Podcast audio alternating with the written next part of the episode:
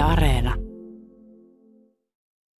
Eletään toisen maailmansodan keskivaihetta pohjoisimmassa Suomessa. Saksalaiset on sotinut täällä jo vuosia, mutta ne on yhä jumissa Lapin metsissä. Saksalaisten läsnäoloon pohjoisessa liittyy erottamattomasti myös sotavangit.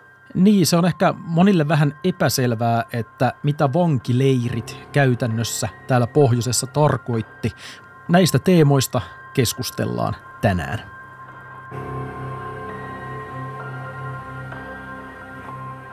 Yksi arkeologinen löytö, mitä on esimerkiksi tehty yhdeltä vankileiripaikalta, niin oli tämmöinen kengän sisäpohja siihen painautuneen jalanjäljen perusteella. Olikohan 36 koon kenkää vastaava. Eli se ei missään nimessä ole täyskasvuisen miehen kenkä ainakaan ollut. Tämähän käytännössä kertoo siitä, että Suomella tai Suomen alueella on ollut orjina siis lapsia sodan aikana. Kyllä.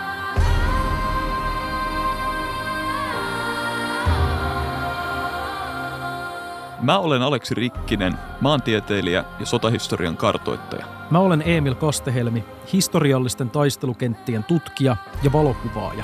Olemme vuosia kartoittaneet saksalaisten linnoituksia Lapissa, ja nyt on aika syventyä toisen maailmansodan tapahtumiin pohjoisessa. Tämä on arktisten sotien kaiut.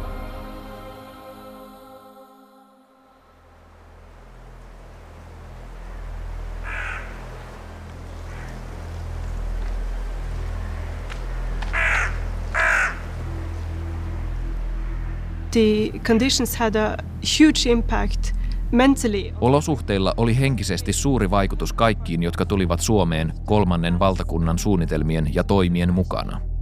Ympäröivät maisemat tuntuivat lähes luonnottomilta. Ihmiset sanoivat, että ilmasto vaikutti heihin ja se mitä he näkivät ja mitä eivät nähneet. Sotilaat ja organisaatio Todin työntekijät sanoivat, ettei täällä ole ihmisiä, ei taloja, ei teitä, ei mitään.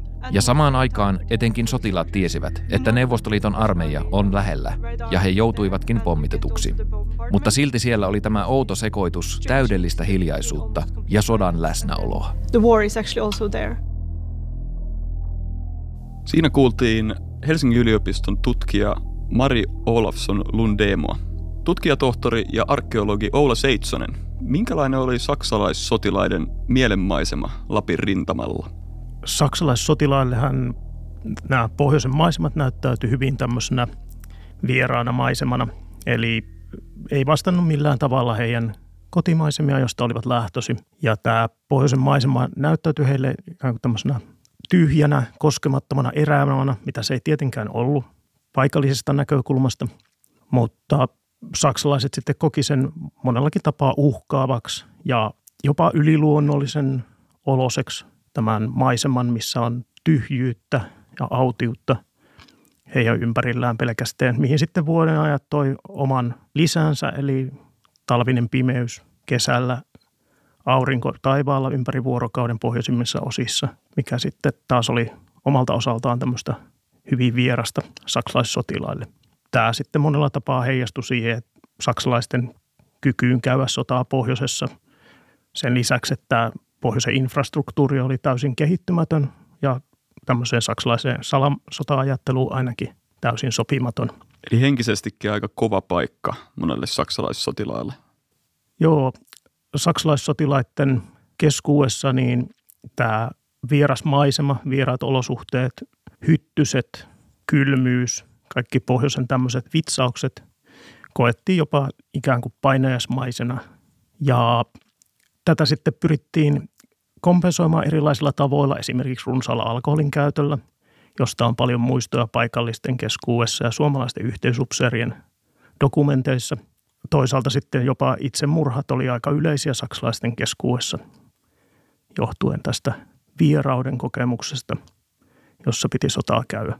Siinä sitten saksalaisilla vielä lisäsokkina on just se, että jatkuvan kuoleman vara alla joudut tutustumaan täysin vieraaseen toimintaympäristöön ja kehittämään uusia toimintatapoja siellä.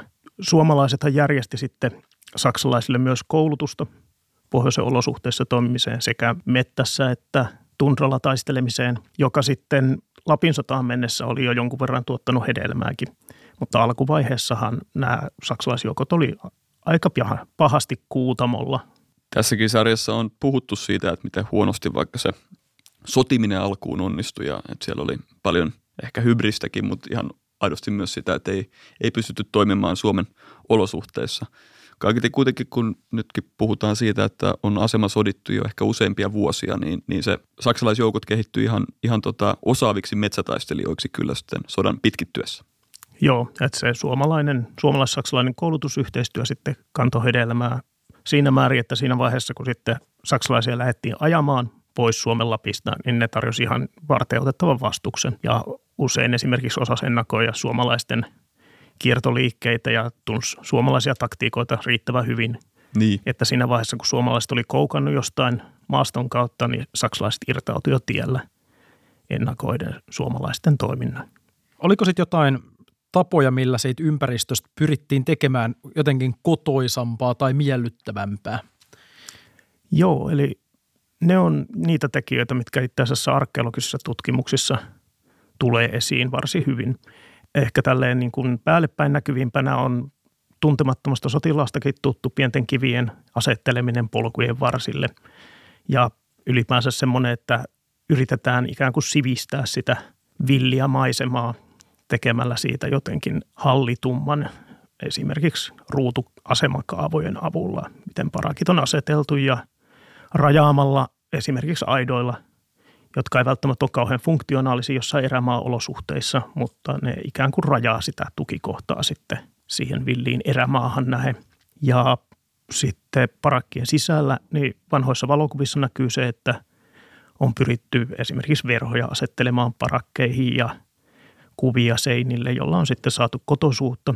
Ja arkeologisessa löytöaineistossa sitten se näkyy siinä, että suunnilleen kolmannes astian sirpaleista, mitä löytyy kaivauksissa, niin on yleensä tämmöistä erilaista kukka- ja kultakuvioista, varsin nättiä arabian astiastoa verrattuna sitten siihen saksalaisten omaan sotilaspulkkitavaraan, joka on hyvinkin robustia, mutta ei niin välttämättä kotosan olosta. Todella kiinnostavaa ja tietenkin ymmärrettävä ajatus siellä korven keskellä, että se posliinikuppikin voi niin tuoda vähän pientä sivistyksen tunnetta siihen. Aivan. Ja sitten yksi tapa, millä tätä kotosuutta on luotu, niin on äänimaisema, mistä kertoo sitten äänilevyn kappaleet, mitä löytyy roskakuopista, mitä on kaivettu. Eli yhdessä tapauksessa pystyttiin tunnistamaan, että mitä siellä on kuunneltu Inarin korvissa. Ja tämä levy, mitä oli kuunneltu, sen nauhoituksen masternumeron perusteella, niin oli Rosita Serrano-nimisen chileläisen naislaulajan Eine kleine Mondscheinfahrt-niminen levy, jota sitten on kuunneltu yhdellä työleirillä Inarissa. Ja se antaa kuvaa siitä, että millä tavalla sitä kotosuutta on sitten myös tämän kotosan äänimaiseman kanssa pystytty luomaan. Toisaalta siinä vastapainona on se, että – tuomalla tämmöisiä kotoisia elementtejä sinne leireihin ja äänimaisemaan, niin varmaan myöskin saatu sitten kaipausta kotiin aikaiseksi, että se on vaikuttanut molempiin suuntiin samanaikaisesti tämä tutut asiat. Sitten oli myös näitä tiettyjä vaikka Saksan armeijan näitä lehtijulkaisuja tai radio-ohjelmia, Lapland Kuriir ja Lapland Sender ainakin tulee mulla mieleen.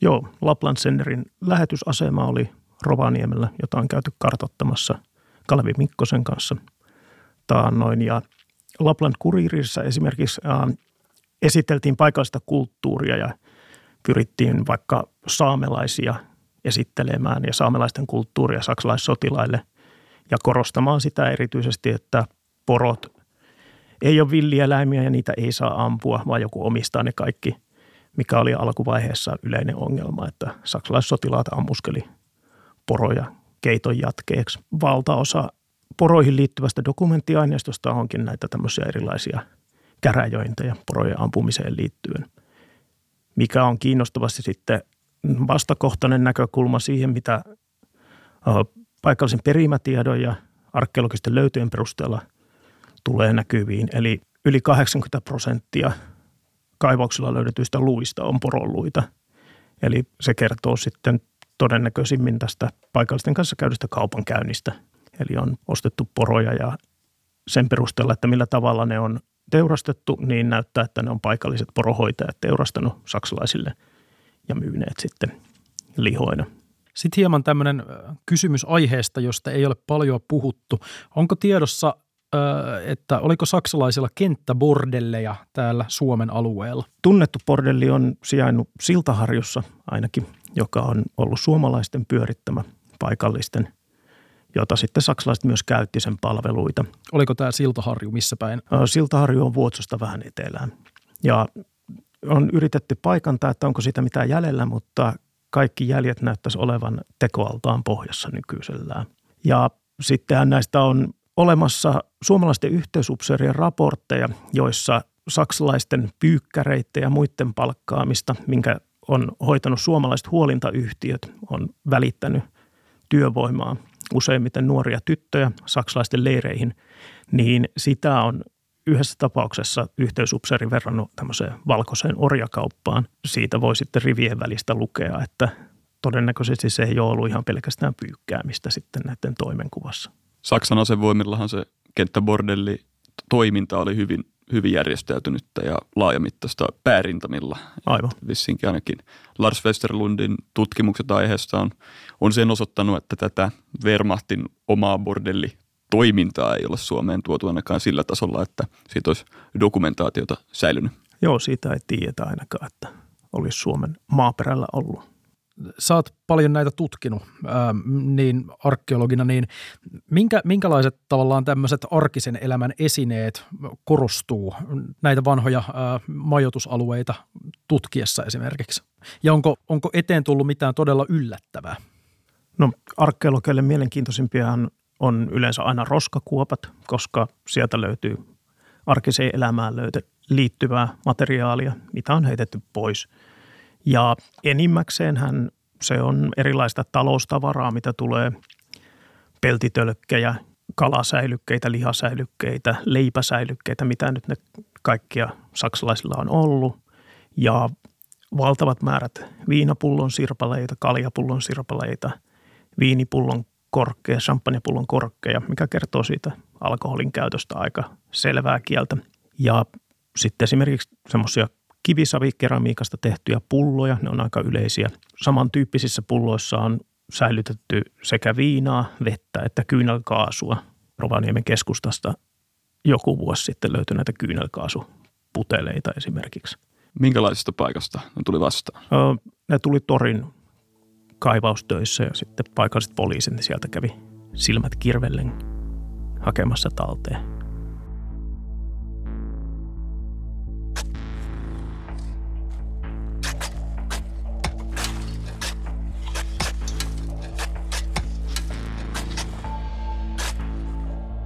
Suomessa saksalaiset ottivat 9000 neuvostosotavankia Sallassa, Petsamossa ja Kiestingissä ja sitten tuotiin etelästä noin 20 000 neuvostosotavankia rakennus- ja huoltotöihin. He asuivat maakuopissa ja, ja korsuissa ja sen tapaisissa parakeissakin. Työ oli raskasta, kuri, kova ja olot yleisesti ottaen hyvin ankeat. Siinä kuulimme Oobu Akademin dosentti Lars Westerlundia. Oula Seitsonen, sotavankeja tuli saksalaisten mukana runsain määrin Suomeen. Mistä kaikkialta nämä vangit oli peräisin? Vankien osalta niin tutkimusta vaikeuttaa arkiston puolella se, että dokumentteja tietoisestikin on tuhottu sodan loppuvaiheissa. Ne on hyvin satunnaisia nämä arkistodokumentit, jotka kertoo vankien kansallisuuksista esimerkiksi tai vankimääristä. Että ne antaa ikään kuin semmoisia pieniä kurkistusluukkuja tähän pitempään sodan aikaan, ettei pysty silleen koko ajalta seuraamaan tätä kehitystä. Mutta näitä on ollut todella useita eri kansallisuuksia, eli Pääosa on ollut venäläisiä sotavankeja, joista osa saatiin Suomessa, osa tuotiin sitten etelämpää. Ja sen lisäksi on ollut sitten organisaation Toddin, Natsi-Saksan työorganisaation pakkotyöläisiä, joita on myöskin sitten ollut useista maista. Ja tämä kirjo on ollut melkoinen, eli nämä sotavuodet on ollut Pohjois-Suomessa hyvinkin kansainvälistä aikaa. Eli vankeja on ollut Venäjän lisäksi ainakin vallotutusta Euroopan maista, Belgiasta, Hollannista, Tanskasta, Serbiasta saakka. Ja serbialaisista esimerkiksi pääosa oli Norjan puolella töissä, mutta Karikasniemen tiellä myöskin työskentelivät Suomen puolella serbivangit. Ja heistä on tietoa sitten, että osa on ollut hyvinkin nuoria. Nuorimmat arkistolähteiden mukaan ollut 14-vuotiaita poikia, ketä on ollut siellä tietöissä näissä melkoisen kovissa olosuhteissa erämaan halki tietä rakentamassa. Ja yksi arkeologinen löytö, mitä on esimerkiksi tehty yhdeltä vankileiripaikalta, niin oli tämmöinen kengän sisäpohja, nahkainen sisäpohja, joka on siihen painautuneen jalanjäljen perusteella, olikohan 36 koon kenkää vastaava. Eli se ei missään nimessä ole täyskasvuisen miehen kenkä ainakaan ollut. Eli se saattaisi olla tämmöinen teini-ikäiselle sotavangille kuulunut tai mahdollisesti naiselle, mutta toisaalta paikallisilla ainakaan ei ollut tällä seulla naisista tietoa tai mitään muistoja. Aika armotonta kohtaloa sitten, sitten sotavangiksi jääneelle, melkeinpä lapsukaiselle siinä niin, vaiheessa. Tämähän Joo. käytännössä kertoo, kertoo siitä, että Suomella tai Suomen alueella on ollut orje, orjina siis lapsia myös sodan aikana. Kyllä, näinkin sen voi sanoa. Kuten Lars Westerlund tuossa alussa näitä luku, lukumääriä esitti, että saksalaiset saivat, kun sotamenistys oli aika huonoa täällä pohjoisessa, niin aika rajallisen määrän niitä vankeja, jäikö peräti alle 10 tuhannen se itse Lapin rintamilta saatu vankimäärä. No. Mutta muualta tuotiin sitten suuria määriä. Joo, eli kaksinkertainen määrä, yli kaksinkertainen määrä tuotettiin sitten näitä vankeja Suomeen, koska pohjoisen infrastruktuuri oli mitä oli, niin saksalaiset tartti työvoimaa rakennushankkeisiinsa, koska kenraali Dietl oli jo ennen hyökkäyksen alkua varoittanut, että näissä olosuhteissa ei ole koskaan käyty sotaa tässä mittakaavassa ja ennen kuin voidaan edetä, niin on rakennettava tiet ja kaikki muu infrastruktuuri ihan alusta alkaen. Ja siihen työhön sitten saksalaiset kävivät Suomen puolelle tultuansa. Ja iso osa pohjoisen teistähän nykyisinkin noudattelee saksalaisten tielinjauksia, mikä näkyy siinä, että ne on veetty melko viiva suoraan monesti eräämaan poikki. Onko tiettyjä tieyhteyksiä, jotka on niin kuin vain juuri saksalaisten rakentamia? No Kaamasen Karikasniemen tie on ehkä tämmöinen tunnetuin saksalaisten rakentama tieyhteys, vaikka sen oli suomalaiset aloittanut jo just ennen sotaa. Käytännössä tämä Kaamasen Karikasniemen tien varsi on täynnä vankia, työleiriä, jäänteitä, kuten monet muutkin nämä tieyhteydet. Ja toinen tunnettu tiehanke on sitten Kilpisjärven tie. Kun mietitään noita vankileirejä, mitä sä mainitsit näiden teiden vierustoilla olevan, niin normaalisti kun sanotaan sana vankileiri, niin tavalliselle ihmiselle tulee ehkä mieleen semmoinen hyvinkin pysyväisluonteinen paikka, jossa ne vangit sitten kököttää hyvinkin pitkiä aikoja, mutta tällaiset rakennustyömaiden alueilla olleet vankileirit, niin nehän ikään kuin siirtyi tai että, että sitten perustettiin uusi leiri, kun se oli tar- tarkoituksen mukaista. Joo, eli Pohjois-Suomen alueelta tunnetaan tämmöinen parisataa saksalaisten vankileiripaikkaa nykyisellään. Ja ne juurikin poikkeaa hyvin paljon siitä, että mikä ihmisten tämmöinen populaarikäsitys on vankileiristä. Eli ne oli pääasiassa työleirejä, mettätyöleirejä, tierakennusleirejä, lentokentän rakennusleirejä, rautatierakennusleirejä.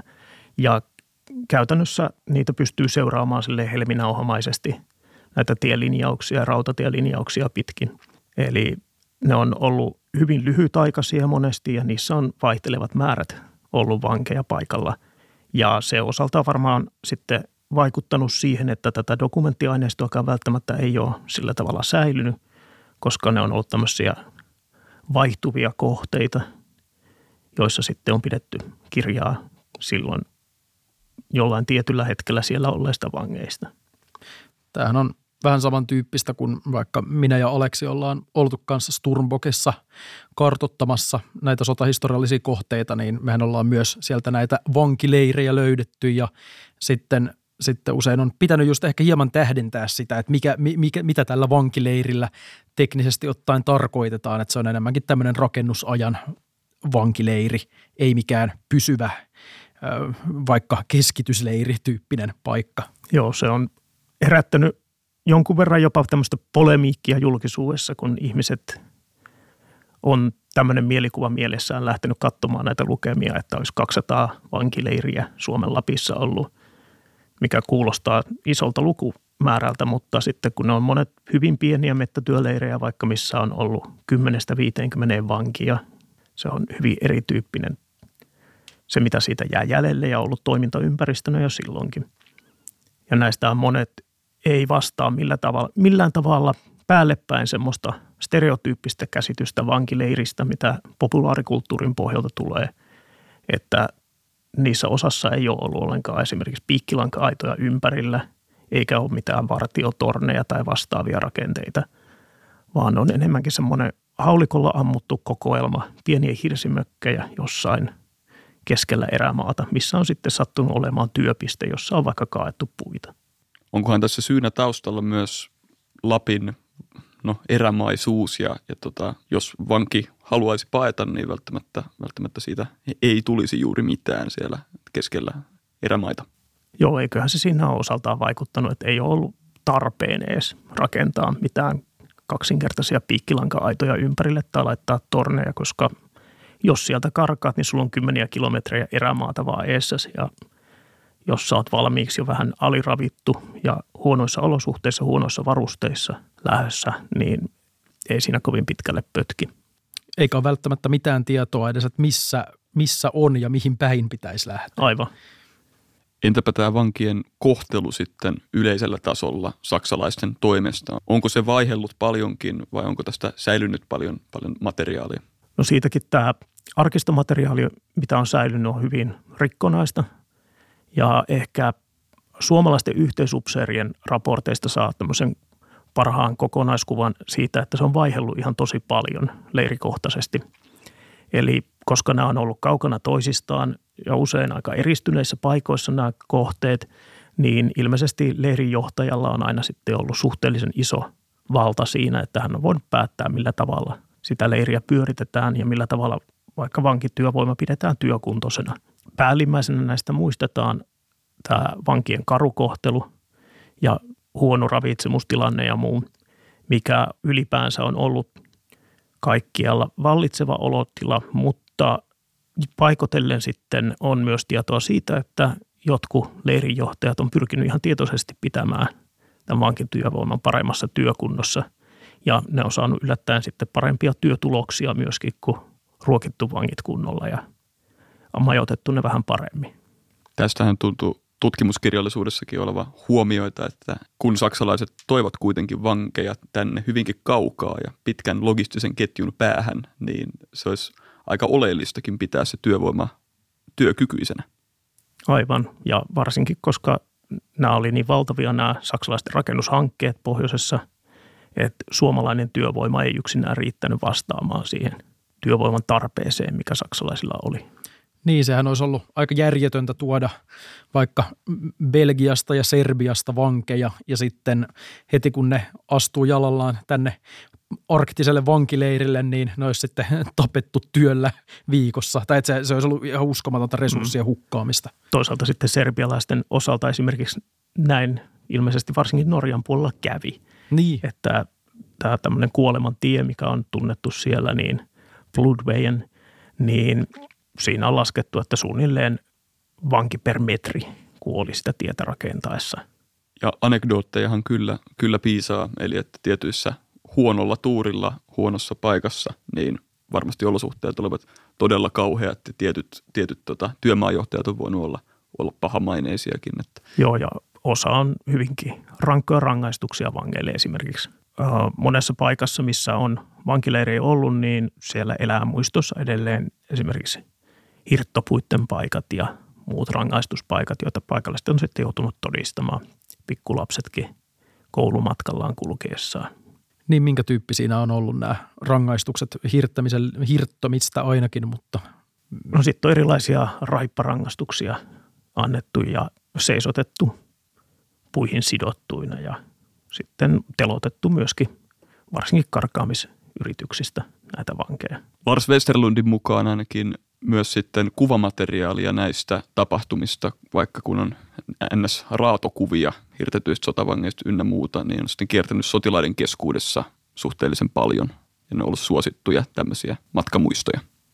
Joo, se on hämmentävä puoli tässä sodan ikään kuin visuaalisessa muistomateriaalissa, että näitä on kädestä käteen sitten kaupattu tämmöisiä kuvia ja niitähän on Suomenkin puolelta suomalaisten sotilaiden esimerkiksi venäläisistä vainajista ottamia valokuvia niin kaupattu ja kierrätetty ja viety koteihin sitten sotamuistoina. Täällä pohjoisilla alueilla niin suomalaisilla kuin saksalaisilla oli näitä sotavankejaan, mitä tuli otettua siinä hyökkäysvaiheessa ja sitten toki mitä tuotiin saksalaisille pohjoiseen vielä muualtakin. Onko sulla arviota siitä, että kumman äh, tuota, vankina oli huonompi olla? No suomalaisten vankina silloin varsinkin alkuvaiheessa jatkosotaa, niin on todennäköisesti ollut aika ikävät olosuhteet, koska silloin ollaan menty ilmeisesti tämmöisellä vallotusmentaliteetilla ja muutenkin on ollut ruokahuollosta pulaa koko maan osalta, jolloin sitten jos siviileille ei riitä kotirintamalla ruokaa, niin sitä karsitaan vangeilta, sitä ruokahuoltoa, jolloin sitten 41-42 on nämä isoimmat vankien joukkokuolemat, mitä suomalaisten leireihin liittyy. Saksalaisten osalta se on sitten enemmän silleen tasaisesti koko sodan aikaa. Ehkä olot on vankien osalta huonontunut sitten loppusotaa kohti, kun saksalaisilla muutenkin ehkä alkanut valkenemaan, että tulee käymään kalpaten. Mitenkä sitten toi siviilien suhtautuminen tähän asiaan?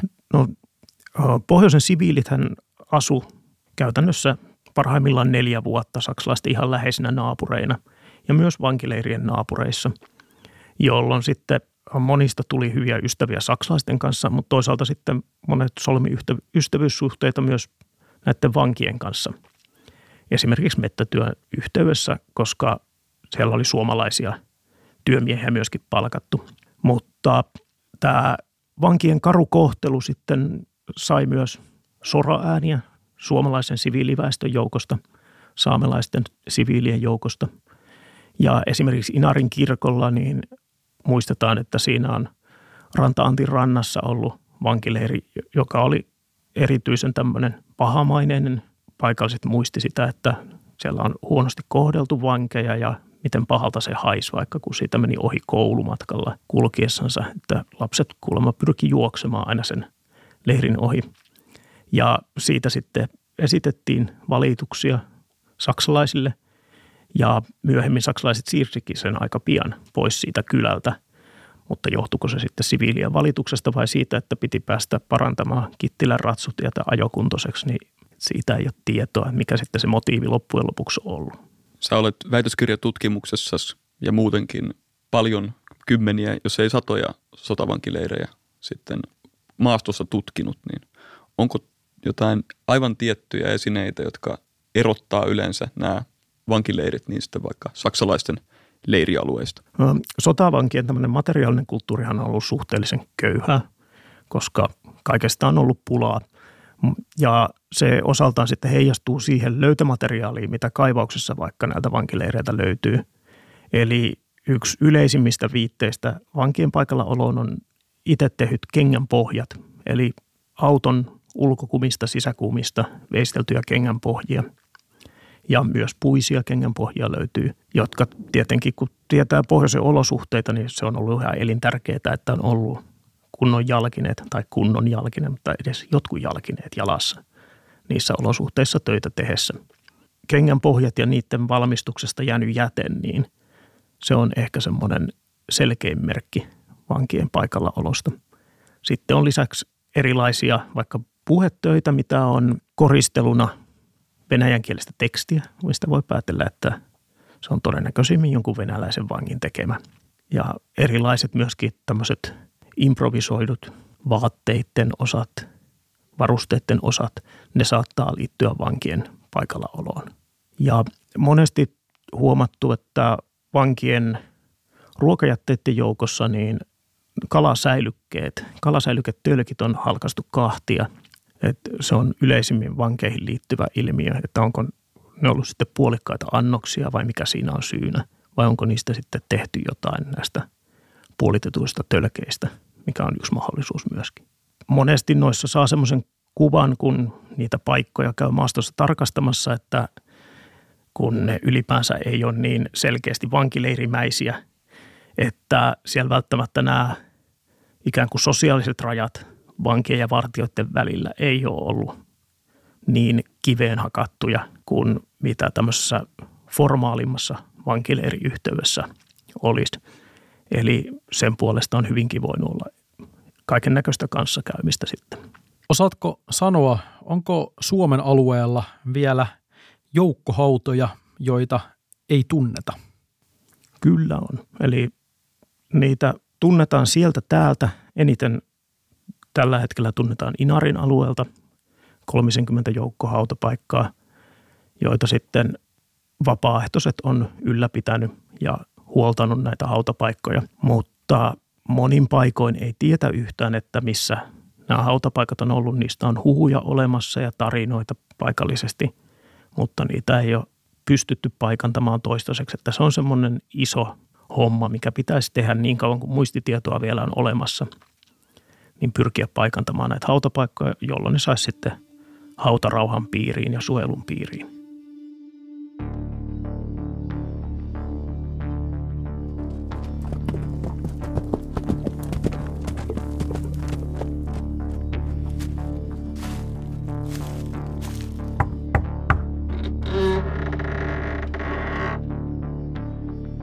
Saamelaisalue kokonaisuudessaan, sehän kuuluu ensimmäiseen kiireellisyysvyöhykkeeseen. Eli käsky oli, että evakuointi alkaa kaksi tuntia aikaa, ottakaa niin paljon kuin sylliin mahtuu ja sitten lähdetään liikkeelle. Eli se oli niin kiireellistä.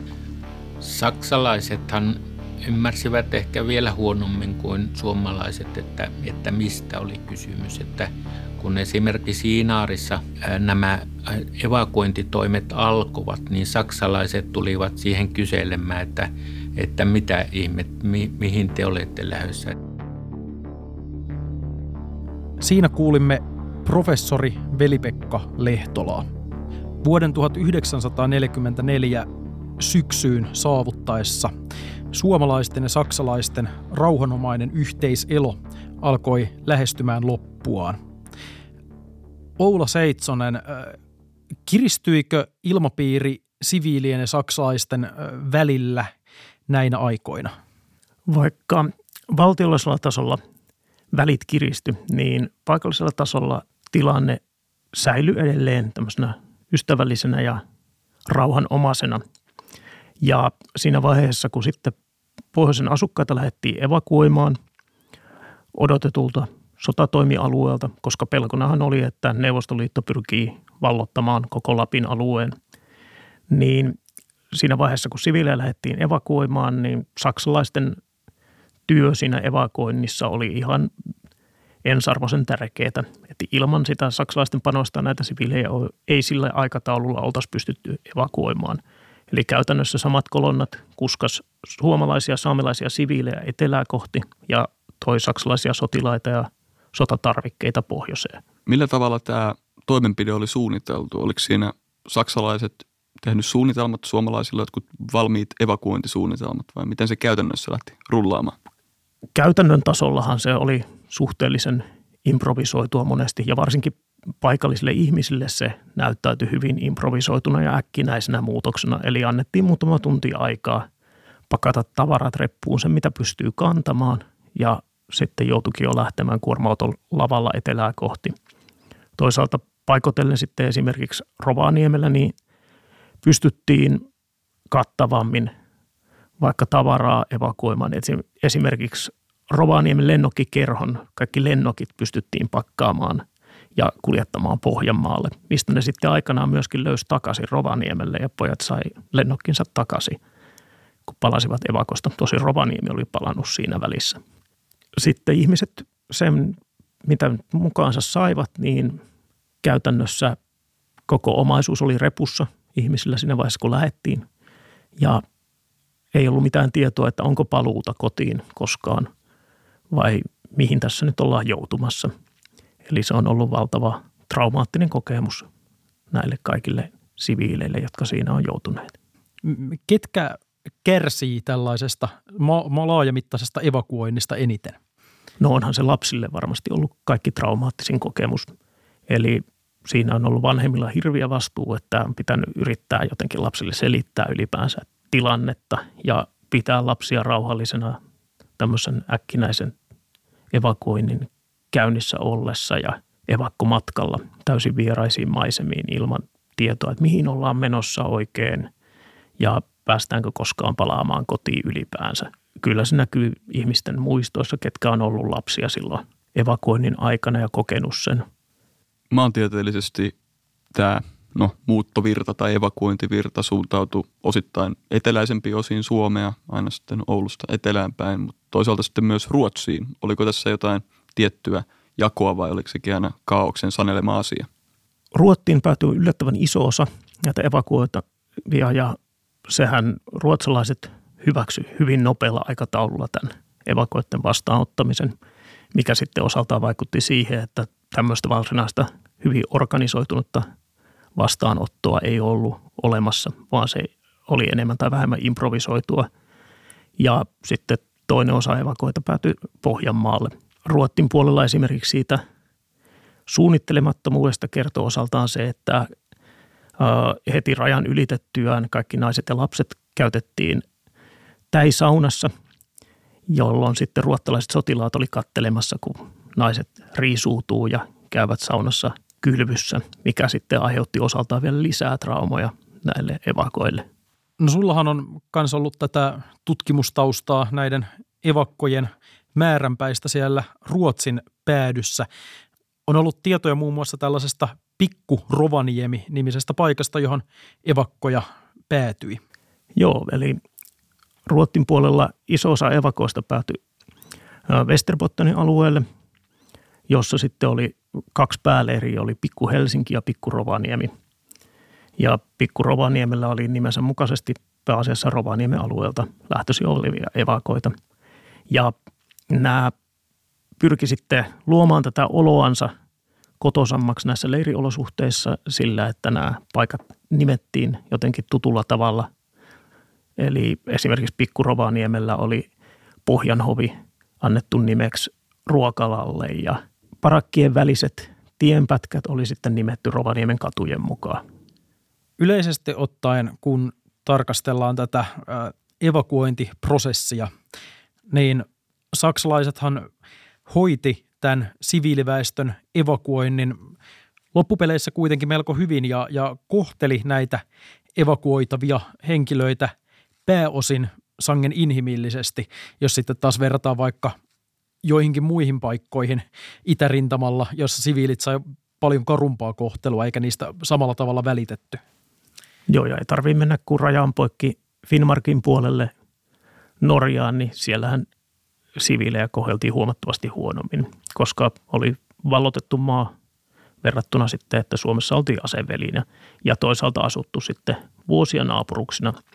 Siihen liittyen niin äh, nämä paikalliset monesti on selittänyt sitä, että millä tavalla heidän kodit on pystytty polttamaan, niin sillä, että nämä joukot on, vai, joukot on vaihettu siinä vaiheessa, että heidän itävaltalaiset ystävänsä on vaihettu pahoihin saksalaisiin, jotka on sitten polttanut nämä kodit. Niin, niin, aivan. Niin to, toki se olisi varmaan aika vaikea ihan kenelle tahansa sotilaalle alkaa polttamaan semmoisten ihmisten omaisuutta, joka kanssa ne on siis ystäviä. Mm. Esimerkiksi Vuotsossa siinä vaiheessa, kun nämä kyläläiset palas evakosta, niin ne löys metsästä, missä heillä oli ollut tämmöinen leiripaikka, johon kyläläiset yleensä pommituksia pakoon meni, niin löys purettuja vaneritelttoja sieltä. Ja heidän ajatus oli siinä taustalla, että nämä saksalaiset, jotka oli ollut heidän, saksalaissotilaat, jotka oli heidän naapureina ollut pitkään, niin oli jättänyt ne ihan tarkoituksella sinne, että on jotain majoitustiloja, koska kylä oli poltettu ja talot oli poltettu, että sitten palatessaan nämä kyläläiset saa jonkun katon päänsä päälle. No suurin osa Lapin siviiliväestöstä saatiin nimenomaan evakuoitua tämän sodan jaloista, mutta jäikö evakuoinnista jotain tiettyjä ihmisiä jälkeen? Jäikö Lappiin asumaan siviilejä vielä Lapin varsinaisten sotatoimien ajaksi? Valtaosa Lapin väestöstä tosissaan evakuoitiin tällä nopealla aikataululla. Enemmän tai vähemmän organisoijusti länsirajalla sitten tapahtui tämmöistä spontaania pakenemista Ruottiin, koska käytännössä samat kylät jatkuu molemmin puolin jokea, jolloin mentiin joen toiselle puolelle ja seurattiin sieltä, että mitä tapahtuu kotona. Mutta monin paikoin sitten poromiehet varsinkin jäivät tunturiin eläimiään hoitamaan, koska pelättiin, että saksalaiset voi sitten nämä porotokat lähtiessänsä esimerkiksi tuhota. Ja asuivat siellä sitten koko Lapin sodan ajan sekä poromiehiä että heidän vaimojansa tuntureissa. Kuinka näille porokarjalle sitten kävi tai, tai saamelaisille, jotka siellä, siellä tota sodan keskellä harjoittivat elinkeinoaan? No pääasiassa pystyvät olemaan niin kaukana kuitenkin tunturissa monin paikoin, että ei ollut mitään haittaa saksalaisista ja sitten toisaalta esimerkiksi Kilpisjärven seudulla, niin siinä vaiheessa, kun saksalaiset oli vetäytynyt sinne alueelle, niin paikalliset saamelaiset poromiehet niin ajo poroelon Ruottin puolelle siitä Rajajoen yli. Ja siinä vaiheessa sitten tilanne oli jo sen verran kärjestynyt, että saksalaiset oli ampunut osan tästä poroelosta siinä rajaylityksen yhteydessä. Mutta valtaosaltaan saatiin porot turvaan. Ainakin tuolla Sturmbok-linjan alueella ja siitä Norjaan Icebergillä, niin saksalaiset ryhmitys, sinne ryhmittyneet saksalaisjoukot, niin ainakin yritti hyödyntää näitä tota, saamelaisia jonkun verran oppaina ja poroajureina. Et sotapäiväkirjojen ö, mainintojen perusteella ja se oli vissiin aika nihkeää se yhteistyö siinä vaiheessa. Että. Varmaan on ollut siinä vaiheessa, että aikaisemmassa vaiheessa sotaahan saamelaiset poromiehet toimii ihan yleisesti kuskeina saksalaisille, koska monin paikoin, vaikka jossain Petsamon suunnalla, niin tukikohan on ollut paikoissa, mihin ei pääse kuin kävellen tai porolla tai suksilla. Että. Sitten on ehkä vielä yksi tämmöinen ihmisryhmä, voisi sanoa, joka liittyi vahvasti saksalaisiin. Eli naiset, jotka olivat solmineet suhteita saksalaisten kanssa. Niitähän lähti sitten tässä saksalaisten mukana osin pois niin sanotusti toiseen suuntaan. Joo, eli nämä saksalaisten kanssa suhteita solminen naiset, niin nehän jo silloin sodan jälkivaiheissa niin koettiin ehkä vähän tälleen – hankalaksi ihmisryhmäksi. Ja varsinkin sitten sodan jälkeen, kun paljastui kaiken näköistä, mitä saksalaiset on tehneet Euroopan suunnalla ja itärintamalla, niin no, pohjoisessa on yleisiä tarinat siitä, että millä tavalla näille monille naisille kävi, jotka lähti saksalaisten matkaan. Eli nämä tarinat siitä, kuinka saksalaiset sotki niitä suohon ja telotti ja heitti laivasta ja kaikkea muuta, on hyvin yleisiä – mutta käytännössä näihin ei löydy mitään arkistolähteitä tukemaan näitä tarinoita. Eli ilmeisesti siinä on juurikin tämä tämmöinen leima, huonon naisen leima tullut mukana ja siitä poikii sitten nämä tämmöiset tarinat siitä, että millainen rangaistus seuraa siitä, että on heilastellut saksalaisten kanssa.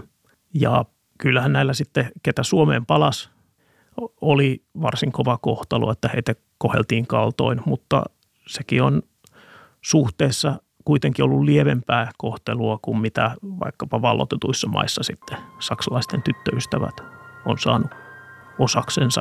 Ja saksalaisten ja suomalaisnaisten lapset on myöskin kärsineet sodan jälkeisinä vuosina kovasti siitä leimasta, jonka ovat sen kautta saaneet.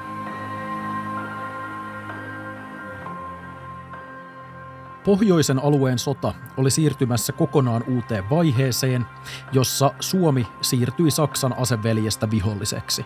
Saksa joutui hankalaan tilanteeseen, kun sen kimppuun hyökkäsi Suomi etelän suunnalta sekä Neuvostoliitto idästä.